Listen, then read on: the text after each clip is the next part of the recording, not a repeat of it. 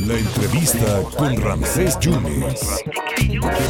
Y ya sabe que aquí escuchamos todas las reacciones. Le agradezco muchísimo al doctor Fidel Ordóñez. Eh, doctor, eh, fíjate que en la mañana platicó el procurador de Medio Ambiente con Luis Ramírez Vaquero, platicaba de este, pues de este cierre, ¿no? del, del, acuario, diciendo que pudiera haber tráfico de, de especies, que no estaba bien la energía eléctrica, que sin embargo la gente que está laborando puede pasar con tranquilidad, nada más pues no está abierto al servicio del público. Yo sé que tú fuiste procurador fiscal en el 2007 de la Secretaría de Finanzas y Planeación. Tú conoces perfectamente el asunto del acuario. ¿Cómo estás viendo esto? Te saludo con un gran gusto y con tristeza de que le estén metiendo mano a un a una institución que está perfecta desde el punto de vista jurídico. Desde que fue creado en la época del licenciado Dante Delgado Ranauro por allá de 94, sí. se hizo un, una instrumentación de un fideicomiso que no está agregado a ningún sector del gobierno del estado de Veracruz. Se dio con la idea de que los veracruzanos pudieran manejar el acuario impecablemente como lo han hecho hasta el día de hoy y que se mantuviera con un consejo directivo y con base en un fideicomiso.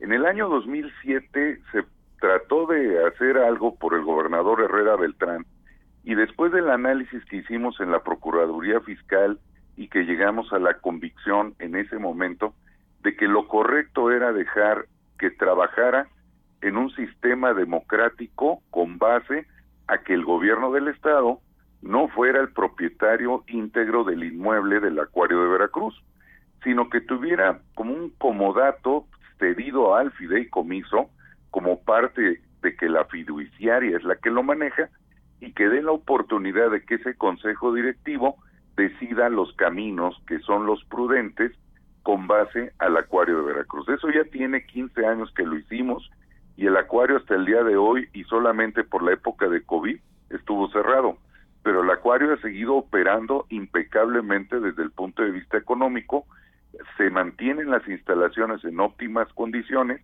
y además fue creado en su tiempo el delfinario, que es espectacular, el tiburonario y todas las áreas de investigación biológico marina que tiene el acuario de Veracruz. Entonces, el acuario no tiene por qué tratar una autoridad que es incompetente, porque el de Semarnat Veracruz es incompetente para tratar de hacer cualquier cosa, entre ellos clausurar el acuario.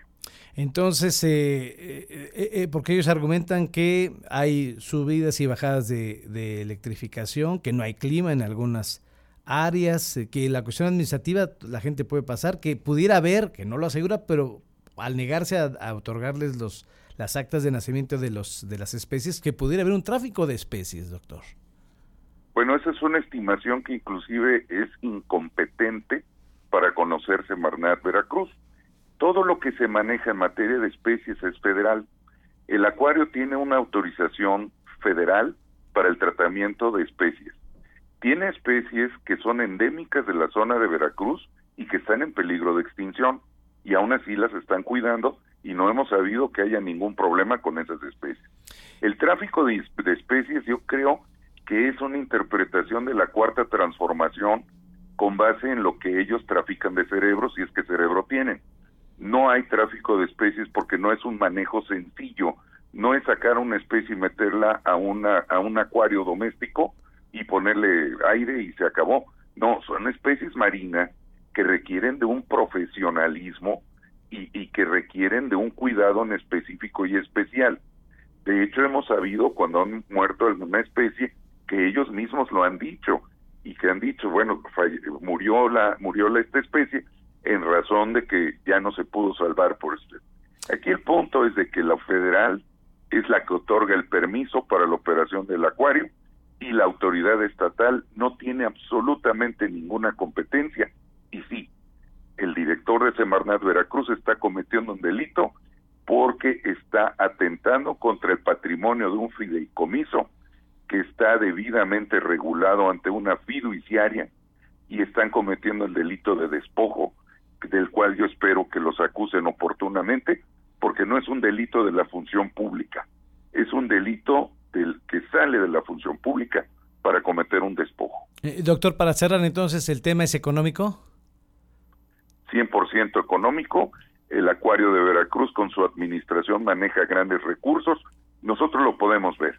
El acuario de Veracruz nunca está despintado, nunca hay un vidrio roto, nunca están los pisos sucios, nunca hay hormigas pasando por el frente. El acuario de Veracruz es un órgano en crecimiento, es una institución con un fin y que de una u otra manera pues sí representa una gran cantidad de dinero, que sí le da dinero al gobierno del estado, porque paga impuestos sobre la renta, paga impuesto al valor agregado, paga su, su 2% o 3% la nómina, paga todos esos derechos que tiene que pagar, sí los está cubriendo y sí los está pagando. Entonces, ese dinero sí hay aportación al Estado. Entonces, de una u otra manera, si ellos pretenden entrar a la administración, no lo pueden hacer porque cometerían otro delito.